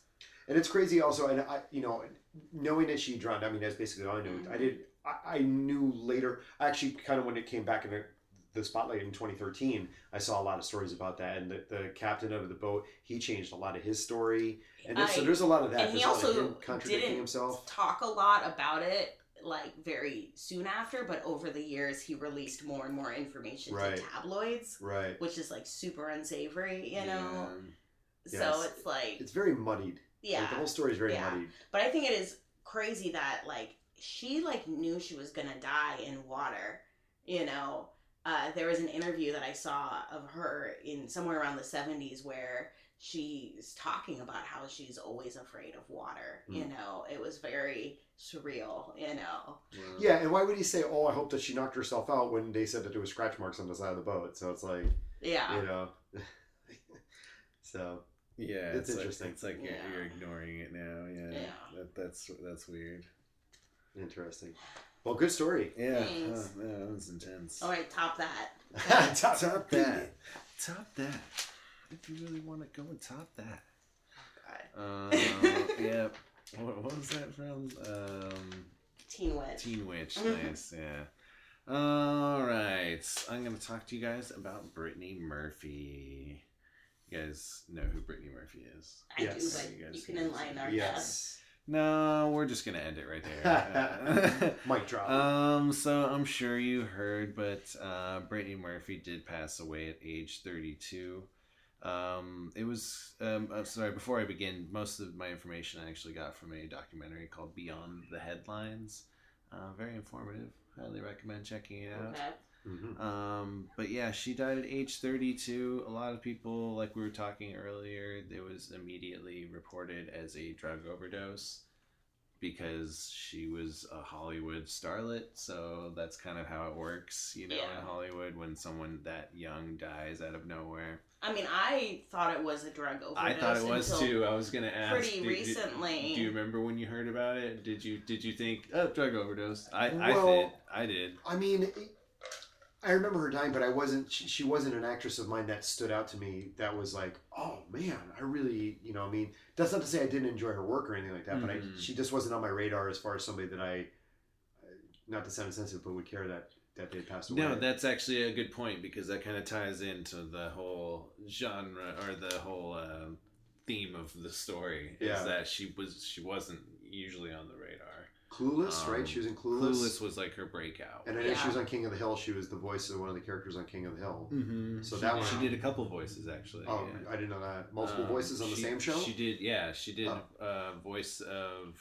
Um, was it Lur- Lurleen or no? that's, uh, yeah, I forgot. I, Yeah, I, I- like that I show, but I didn't watch it a on lot. there, yeah. She's in one of my Um, favorite movies. That's like this obscure movie, but it is uh, David and Lisa, and it's starring Sidney Poitier, Well, Brittany good one. Murphy, and Luke Haas. Mhm. And I That's a think she's, one, yeah. I think she's really good in that. But That's Yeah. interesting. I didn't. I didn't mention Yeah. that one, but yeah, that is a good one. Yeah. What What was her most famous movie, or what was she best Um, known for? Pro- probably. I mean, Clueless was her breakout one. Yeah. We'll, She we'll, and we'll, Girl we'll, Interrupted We'll, we'll get and- into it. Okay. Yeah. But yeah, so like like we were saying, most everybody thought it was drug overdose, um, but the autopsy report came back with anemia, pneumonia, and a multiple drug intoxication, which could be overdosing technically, um, but it's not labeled that um, because she just dies of a cardiac arrest, basically. Um, she was married to a man named Simon Monjack at the time, um, and he unfortunately dies months later. Get out. Um, same thing, uh, anemia, pneumonia. Um, he didn't have the multiple drug intoxications, but same, exact same thing. Um, so a lot of people are thinking, you know, was were, were they drugged? Was this an accident? Was foul play involved? Um, a lot of people were blaming Simon, you know, at first when she passed away, you know, as like Mhm. maybe he was poisoning her. Um, but most people that knew them said they were in love. Um, specifically, her mother uh, thought that he was, you know, she knew they were very, very close. Her and her mom were very close, so she knew that her and Simon, you know, were meant to be together. mhm. Um, when Brittany Murphy passes away, uh, a few like about two months later, uh, January 2010, he appears with her mom on the Today Show, and he basically Brittany Murphy's mom. Uh, yeah. Oh, okay. Um, uh, sorry, Sharon uh, Murphy. mm-hmm. Um, they appear on the Today Show together, and she doesn't really say much. She's just kind of like zoned out, just you know. It's like a couple months after, you know. It's like she's still Mhm. not there, you know. And he's kind of, you know, there talking and basically blaming Hollywood, um, saying, you know, that you- that they she was constantly looking for more. You guys took everything, you know, out of her, you know, like um, she never got like the big roles, um, or not the big roles, but the main role, really. Yeah. Um, but that's that kind of plays out a little bit later on. Um, Simon kind of goes off uh, after this interview. He kind of goes off like um, he, he kind of goes a little bit nuts. He decides to give uh, Radar, uh, which is a um, kind of like a TMZ at the time. Um, there, he gives them a tour of their mansion. Mm. Um, about two That months she died later, that she died in. Okay. Yeah, uh, that they're living, that he's living in now, and he does it all himself. Like he doesn't bring in a crew. He's like, you know, walking around with the camera, like, okay, and this is where we, you know, this is our security camera system. And That's like weird. that goes our through panic all of it, and he's obviously like disheveled, and he doesn't like, you know, he's not really making much sense. He's just kind of talking about what's in the house, like that's, you know, like someone probably doesn't want a tour of the house specifically Yeah. about about the story. They probably want to know what's going on with you, but that's what he did. Um, but Hmm. so he would, uh, I guess, he would start like uh, falling asleep while he was talking, and uh, frequently forgetting things, and then two months later he just dies. Wow. Um, and yeah, like I said, the autopsy In, in the same house. uh, in the same house. Yeah, Mm, so there's two Yeah, deaths in the yeah, same two house. deaths in the same house. Wow. Of the same Um, thing, pneumonia and anemia. Uh, and, and, and anemia. What- yeah. Now, what is anemia again? The condition in which the blood doesn't have enough healthy red blood cells. Anemia results from a lack of red blood cells or dysfunctional red blood cells in the body. This uh, leads to reduced oxygen flow to the body's organs. Oh, okay. Interesting. Well, that's anemia. Okay. Okay. And pneumo- mixed with pneumonia, and then she had certain drugs, Multiple whatever, but drug he did not. intoxications, And but he yeah, did he did not. Okay. yeah. Um, so Sharon Murphy, who actually grew to love Simon, you know, a lot, you know, kind of as like a replacement, sort of, you know, for Brittany at the time. Um, she was very, very distraught about this. Obviously, they were both, you know, kind of a pair. Um, and like you said, it was in the same house, so a lot of people went to the theory of that there's toxic mold somewhere in the house, Right. Yeah. that could be poisoning them. Absolutely. Um, Black it's- mold. That it's kind of stuff. found out later on that Sharon settled in a lawsuit with the construction company that put in the that that was supposed to clean the mold and never did. Um, and this this comes in later on. She goes back to basically she settled for something that You're saying she, her mom, Brittany's mom. Sharon Murphy settled. Okay. This was before uh, Brittany passed away. She settled with this construction company, but apparently she later on she sues again um, because apparent she said that the attorneys misled her to Hmm. settle you know, and that she should have, you know, made sure that the house was livable and all this other stuff. Uh, we'll get to that a little bit later on because she doesn't do that quite yet, um, because she still thinks, it, you know, it wasn't it wasn't that. Um, so Angelo Bertolotti starts making his presence known, and this is uh, her bi- uh, Brittany Murphy's biological father.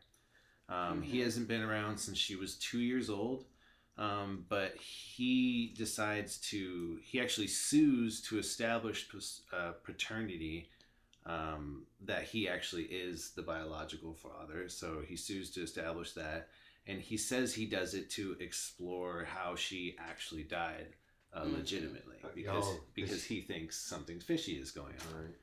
or um, other uh, Sharon uh, was actually says like that he you know just wanted to be in the spotlight. Of course. That he Mhm. wanted you know that he really didn't care about Brittany. Yeah. I mean. He- He He has. hasn't been around since she was two years Yeah, old. and he you shows know, up, he's like, "I wanna know what I'm killed my uh, but- daughter." And, and it was kind of weird because he would hold a lot of interviews and press conferences that were a little bit redundant, you know. Um, but the, he ended up actually getting tissue samples, and this was from Brittany Murphy, and they found foreign toxins in her body. Um, some they're very basically heavy metals were found inside of her body. Same Hmm. heavy metals that are found in rat poison. Um, also, some of the same heavy metals that are found in hair dye. Hmm. So it's hard. It's really you know it's really hard to It say. Yeah. It's not specific. Yeah. Um, Sharon totally disagrees, you know, that um, that she she was poisoned or that, you know, there was mold or whatever. Um, and she also, like I said, really did not agree with Angelo just popping up, you know, years later being like, Oh, I wanna know what happened to my daughter or whatever. Um, whether or not that was true true or not. Um but uh, going back to Brittany Murphy, um, because I wanted to talk to you know talk to you about like kind of where she came from. Um, she was always an entertainer. When she was three years old, um, she started dancing at Verna's School of Dance, and she was always known as like the bubbly, happy, happy, loud, wide-eyed character that like you kind of see her in some of her movies. Where did she grow up? Um, oh my god, I didn't, I'm sorry, New York City. Oh, okay. Um, New York City. New York City. Um, so she would, um, she was apparently good at everything. After she started dancing, she started acting, she started singing. Uh, All of her teachers said that she's probably going to go on, and who knows what she's going to do. Like she she will be good at something. Um, she first lands a Twix commercial when she's seven years old. Um, and this is when she starts, because she just wants to entertain. And she actually, um, in an interview that she did with Matt Lauer on the Today Show, she actually says, like, you know, he's asking her, like, you know, where she came from and stuff. And like, why, why did you, you know, why did your mom get you into this? And she's like, no, like when I found out that like, they were making movies in, in, in the city, like I was begging my mom to take me down there. Like I wanted to be there.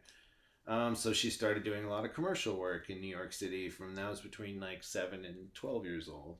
Mhm. Um, she was in shows like Sister Sister in the background, uh, Party of Five, and then she makes her big debut in the film Clueless, and this is definitely her breakout role. Um, it it was um, hu- huge for her um, because this was kind of a main a main role for her. You know, like she wasn't the main character, obviously. She But wouldn't it's be important. It's That important, yeah. Very important. And sometimes the side characters are almost better than the the main roles, you know. Uh, Exactly, but obviously, yeah. like, they do love uh, Alicia Silverstone. And yeah. Yeah, they, they Yeah. definitely remember her and uh, Stacy Dash a little Yeah. bit more, you know, even though really it's about her. The clueless. She's clueless. You know, that's right. Isn't that like she's the character Uh, that Well, Alicia no, well, it's based. It's based on. It's based on Emma. Shakespeare play. Right, Yeah. the Jane Austen. Jane Austen's Austen's Emma, Right, and yeah. so is supposed to be Emma, and Emma kind of wants to be a matchmaker, wants to make everything perfect in her life, you know, right, yeah. that sort of thing. But yeah, but Brittany Murphy is the project, Mhm. you know, that Cher is working on. So, uh, and Share. yeah, It's Alicia, okay? Alicia. But yeah, so she, you know, that that's her breakout role into Hollywood, basically. Now she now she has a foot into Hollywood. Yeah. She's she's there she's very well loved by the press because she's still a bubbly girl and very honest and she wants to be in front of the camera so every so she's just con- her momentum is just constantly building. Um, and then she decides she wants to get into a little bit more of serious acting and she wants to be taken seriously and get like, you know, bigger roles and she lands a role in Girl Interrupted. oh yeah, Um, yeah, I got like ten minutes or like five minutes, but thank you. Um, so yeah, Girl Interrupted. Um, she plays an addict, um, and she has a eating disorder. Um, and it was this was a huge film. Um, yeah, that's the one with, uh, what's her name, right? From uh, Brad Pitt's uh, ex-wife? Um, Uh, Angelina Jolie. she is right? not Brad Pitt's ex-wife. She is amazing actress. I know, I was just trying to think. I couldn't remember her name. She's more than just that. Yes. exactly. Yeah. No. Brad Pitt's Yes. wife. Uh, I, was just, I couldn't remember her name. ex-wife. I was Sorry. saying. Um, so yeah, Girl Interrupted was a huge film because because it was a, it was about an eating disorder because it was about I mean, it's about addicts, many you know, different Taboo things. Yeah. You know, it's about just a lot of different things, and these are things that are kind of important, uh, especially in in in female culture. Yeah. You know, really. And it was so I mean, there's a lot of famous people in that movie. It's not just it's uh Angelina Jolie, uh, Winona Ryder, Winona Ryder, Whoopi Goldberg Whoopi is in it, Goldberg, yeah. Brittany Murphy is amazing in it. yeah. Um, and it was so important that a lot of other actresses auditioned and didn't get in. Uh, Reese Witherspoon, Rose McGowan, Christina Ricci, Kate Holmes, Gretchen Mol, Alicia. Um, uh, sorry, um, I can't even read that. Um, Alanis Morissette, You know, Claire the- the Danes, surfer and- Oh my god! Just just do Yeah, the I list again. so. Just do the list again and leave that Well, one we get Right, the yeah, yeah, I can I can cut that out of the way I said it. It's fine. Um, but um, in the film, she does amazing. She fucking kills it. But um, she is still on the side because she's not the one that wins the Oscar. Uh, Angelina Jolie wins, you know, and or she's Brad Pitt's ex-wife wins it. Wins it. That's all she's ever done. What do you that's want from me, okay? hilarious. Oh my She's Oh, been in like what, Good. maybe one movie. maybe one to ninety movies. She was in a Twix commercial. Okay. so she decides to actually change her look. She takes her, you know, career into her own hands, and she dyes the hair blonde. Um, she actually goes on a diet. She gets a little bit thinner. Um, when I was watching, I mean, this is a documentary that was on Lifetime, so they actually said that this is when she turned into a bad bitch, um, or I would say starlet. I think is what she was going for. Mhm. Um, but because she's getting thinner and getting healthier, you know, everyone's like, nah, she's on coke. She Mhm. has an eating disorder. It's it's Hollywood. They they can't accept that she's just you know. It can't be that she's on a diet and you, you know what I mean? Yeah. Um, and so she she you know kind of just ignores this. It's like kind of typical press. Um, she lands another dramatic role in the film Eight Mile. Um, and that is Yeah. when she exactly yeah uh, she's um, next to Eminem you know uh, Mhm. as the leading lady um, but it's Eminem you know he's a you know Eight Mile was underrated, I think, but you know, whatever. no, Eight Miles. It's a it's a good film, you know. Um, but when you think of Eight Mile, like, I mean, you guys just real. You guys were just like, oh yeah, she was in that. Yeah. Like, that's the theme of this whole thing. Yeah, it's yeah. like, yeah, she's constantly like, oh shit, that's No right. matter she what I do, in I'll never get Yeah. that recognition. Exactly. her up yeah. And she, but she's still so good. She's she's so good that you don't notice, which is kind of what you want, you know. Right. But Yeah. when you're when you're a person that's maybe starved for attention, you know, that's I guess that's not what you want. So Eminem gets the credit. I think he, you know, He steals the thunder. I well, the think movie he- was about him too. To be I- fair, he wrote You know? it. Yeah. You know, it's about him. it's his biography. It's it's yeah, exactly. Um, so Or autobiography. uh, it was so she she still wants to like you know get get into films or or you know get into this main role.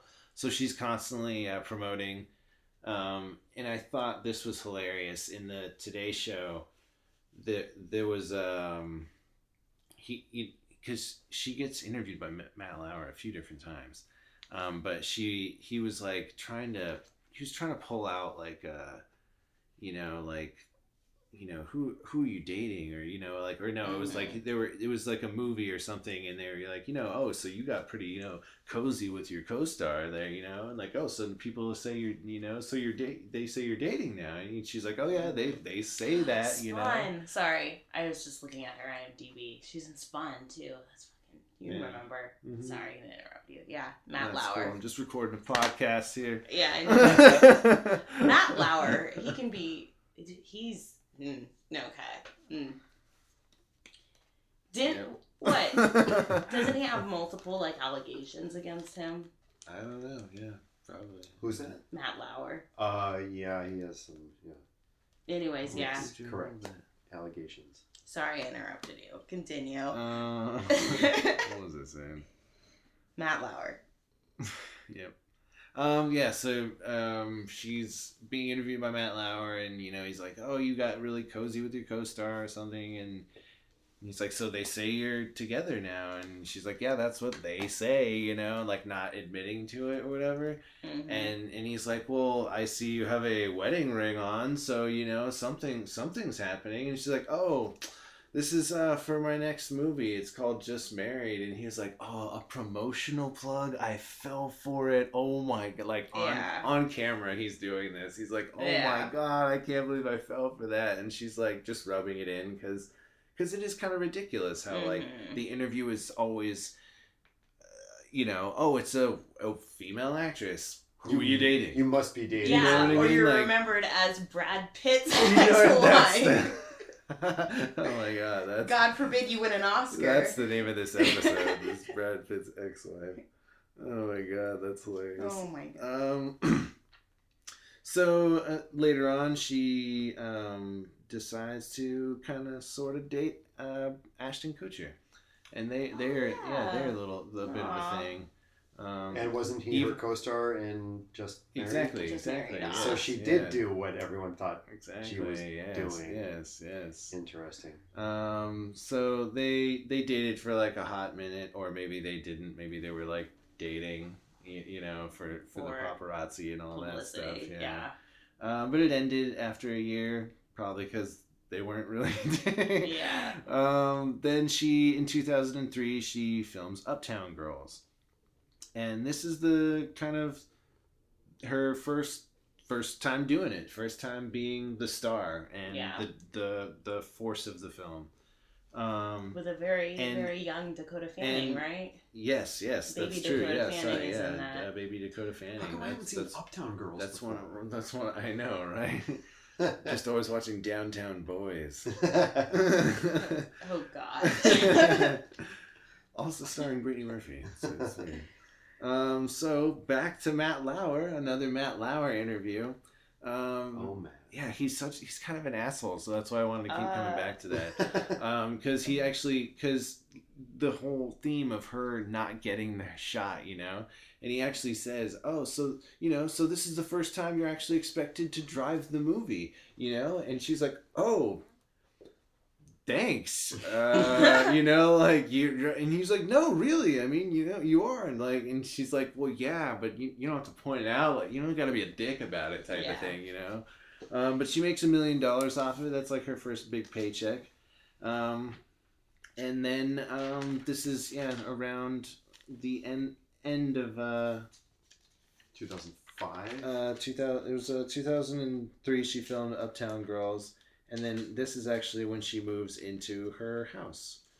And the house that she owns is um, was originally owned by Madonna.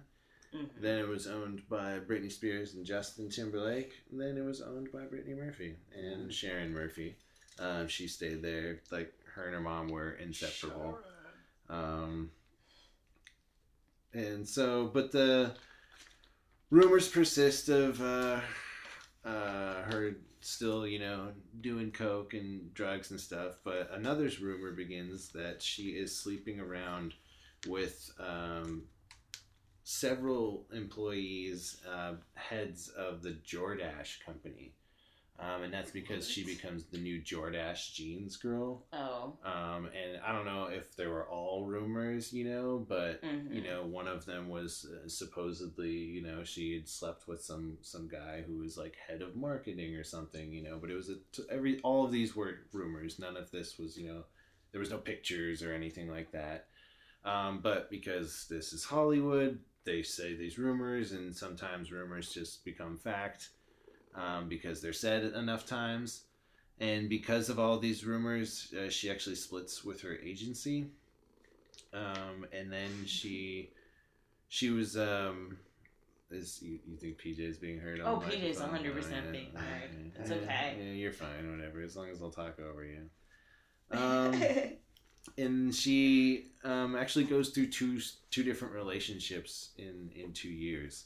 She was actually going to be married to two different people in two years, so they she broke off two engagements. oh, okay. Um, but after that, this is where she meets Simon. Um, and Simon is a very well spoken, educated man. So um, Brittany's very much attracted to that. She's, you know, she wants, she doesn't want like the Hollywood, you know, paparazzi What was boyfriend his or something. business? Um, Simon was a he was a British writer Oh, at the time. Um, there's a lot of um, skepticism, I guess, in a lot of Brittany Murphy's friends about Simon originally. Um, they married a privately inside the home that she died in. hmm. so they were Um, married and both died in the same yeah, house. huh? Yeah, It's really eerie. Right, yeah. It'd be weird selling that house. Um so yeah, like I said, there was a lot of skepticism about Simon because uh, apparently his visa was expiring at the time. He was a British citizen. Uh, Um, so a lot of people thought maybe it was citizenship, or a lot of people also thought maybe he needed money because he's a British writer. So maybe How much money is he really making? You know what I mean? Like I mean, unless you're George R. R. Martin, or R. Martin? Is it J? I think there's two R's in there. I don't know. J.R.R. Tolkien? Is it J? I don't know. Jar. Jar.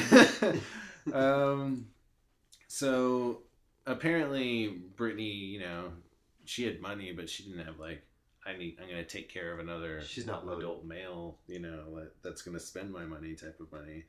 Um, but she trusts Simon, and she they're in love or whatever. But Simon decides to, you know, take over. He takes over, kind of directing her career. He is her manager, her makeup artist, her wardrobe Makeup person, her stylist. Um, whether or not he actually did all of these or just arranged all these, but this was like he was taking care of everything Mhm. at this point. Um, well, he better be if she's paying for everything. right? Yeah, Saying. exactly. Yeah, yeah. I gotta clean the floor with a toothbrush in a second. Um, uh, apparently, uh, it was also known that uh, Simon was addicted to uh, pain medication for his back. He was very overweight, um, and apparently he had a back surgery. None of that was actually proven. It was just part of the documentary that he was on pain medication for his back, and some people said he overdid it. Mm. Um, he and Brittany were taking pain medications for a little while, and they were actually caught doctor shopping. Uh, Which, if you Oh. don't know what that is, it's um, when celebrities uh, do it uh, usually because they don't want to be noticed, but you'll disguise yourself as different people to get more of a prescription. You know, so you'll go to different doctors and you know, oh, I'm Kyle this or I'm Jennifer this, and then, Huh. you know, so you can get like So you can forty cross volume, forty medications, volume, yeah. yeah, so you can keep getting more. Right. Um, so apparently they got uh, kind of busted doing that.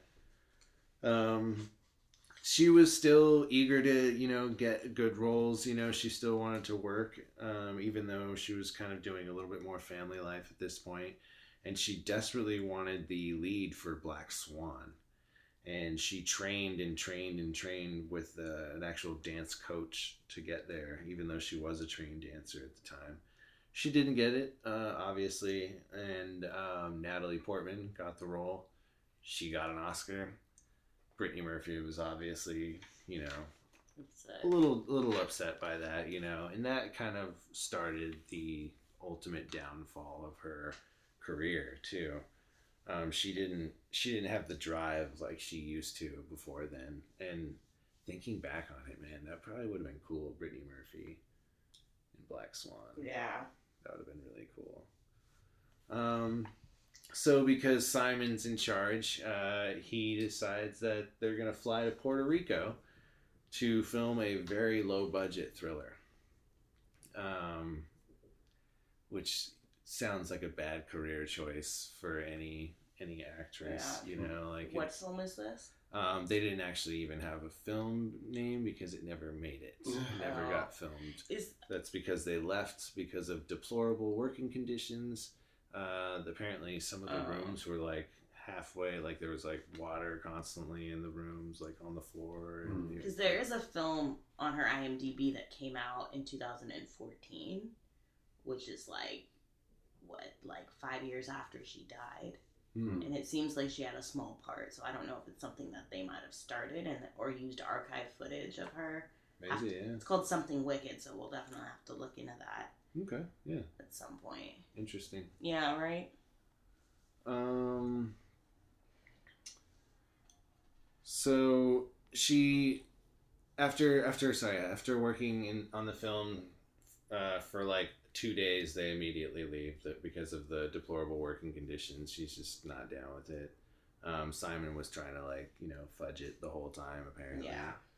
Um, she uh, gets a, uh chronic anemia and she has a now has a weakened immune system and respiratory infection. They think it could be from being in Puerto Rico in these deplorable conditions. Mm. Because if you think, you know, you know, soaked room, know, Ah, soaked she was only there for two days. I wouldn't. You know, yeah, that's Yeah. true. Yeah, exactly. For a month, I could see where that's. That's that's a good point. Yeah. But whatever. Um, so she she doesn't um, be, she knows she's sick, but she doesn't really want to go to the doctor. She wants to just treat it herself, mostly because of tabloids.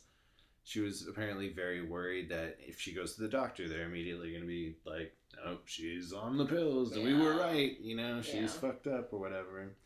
Um, finally, she agrees to a doctor's appointment, um, and she's like, "All right, fine. In the morning, we'll go to the doctor." Unfortunately, next morning, Sharon finds her unconscious, uh, and then um, after trying to wake her, she does die of a cardiac arrest. Hmm. Um, So that's just after getting back from Puerto Rico, huh? Um, yeah. Or is it like months, or It, is it like it's, it was weeks? a, it was a months after coming back from Okay. Puerto Rico, but um, But she was getting but sicker. she she was getting sicker, and she actually did have this respiratory infection, you know, and it's it's really strange because uh, the stories kind of go back and forth with Sharon on uh, the whole toxic mold thing, which was Mhm. weird. Like, why wouldn't you? Why wouldn't you investigate that? Follow up on you it. know? Yeah. Yeah. Um, there was also a uh, the fact that if it was toxic mold, though, how is Sharon still living there? How did Justin and Britney still live there or, or live there before? I mean, maybe it wasn't there then, you know, but how is yeah. Sharon still Sharon was living living there the whole time. the whole time? So But how Sharon didn't go to die? Puerto Rico with them. That's that's but- true. Yeah, Yeah, that's true. Yeah. but who knows? I mean, Um, uh, uh, our friend Stephanie brought up a point when we were talking about this earlier that uh, it could have been in the bedroom and Sharon wouldn't have been in the bedroom. mhm. So that the mold would have been in the bedroom that the couple shared. That's- so that's I mean, which point, yeah. which makes a little sense, but still, you know, it is odd. Um, in the uh, sorry, I forgot to mention the note uh, that when people say that she was uh, on drugs or overdosing, like apparently she had a very serious heart murmur that didn't even allow her to do like if she did a bump of cocaine, she would die. Mm. You know, so she never touched drugs apparently. Um, but um, yeah, it was really interesting finding out about not I mean not only about her life and about kind of the missed opportunities, you know, it's, it's just unfortunate that she was kind of getting into her own before this happened. Uh, Yeah, the weird part was- was finding like celebrities having their like little tidbit to say, like Stacey Dash from Clueless.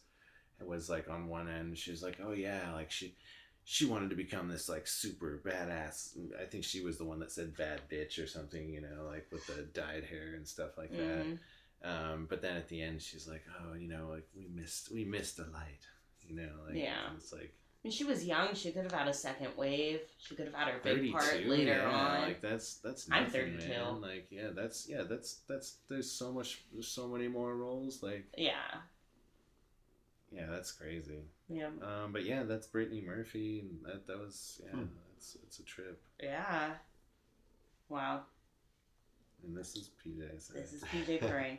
um, yeah. All right, guys. You ready for your assignments for next week? Before that, you Yes. wanted to do something. You said you Oh yeah. So last week we were talking about Dead.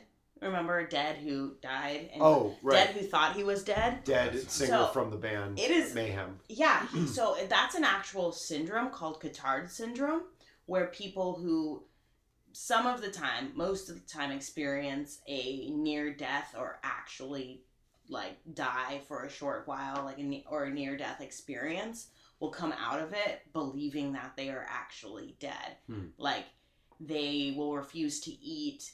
Uh, they will do things that are risky because they're like, well, I'm already dead, you know. But they fully they don't understand why they're walking or talking or you know you know breathing or anything because they believe that they're dead and it's Hmm. very weird and like through therapy some of these people kind of come out of it sometimes they'll come out of it having another near death experience and then they're like oh i'm alive again you know Hmm. but it's it was uh, a real thing um i was watching a great youtuber uh uh, Kath, Catherine Doherty, she does Ask a Mortician, and she was talking about Cotard syndrome.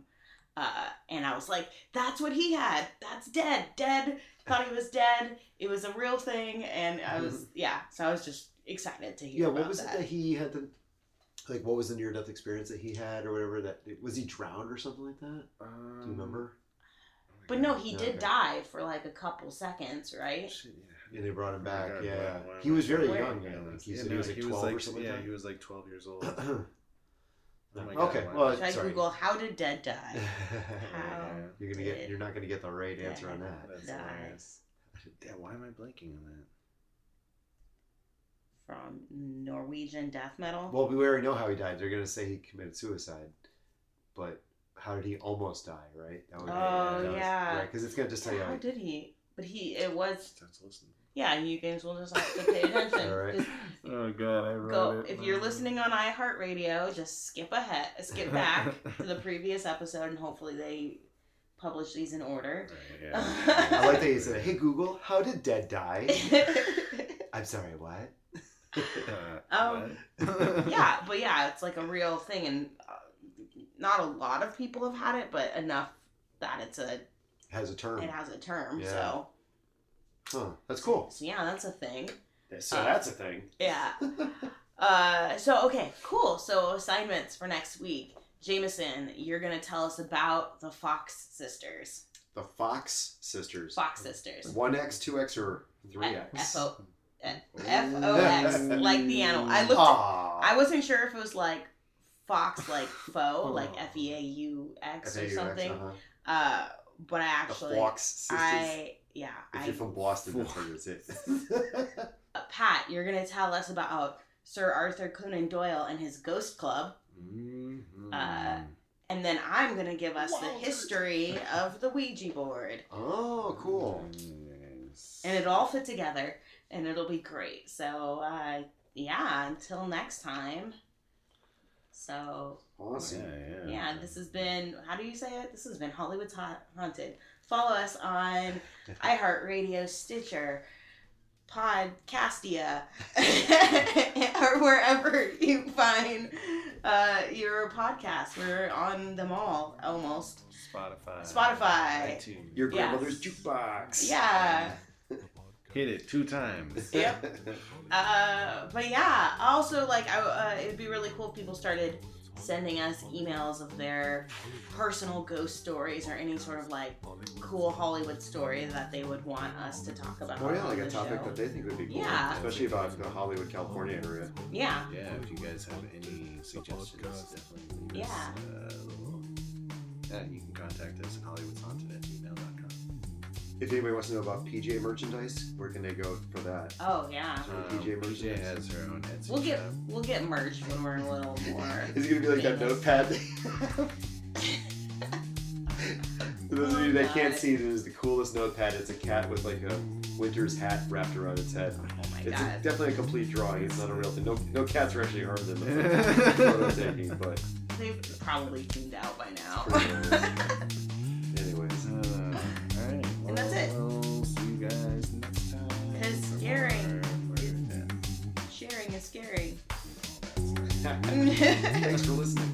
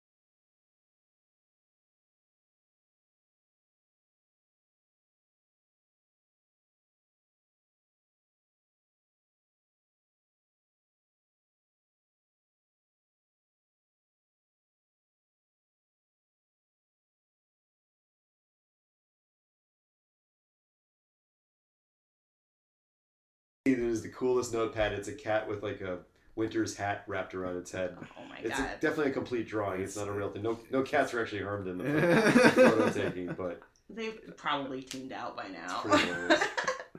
Anyways, Uh, all right. Well, And that's it. We'll see you guys next time. 'Cause for scaring more is- death, Sharing is scaring. and all that stuff. thanks for listening. Yay. Um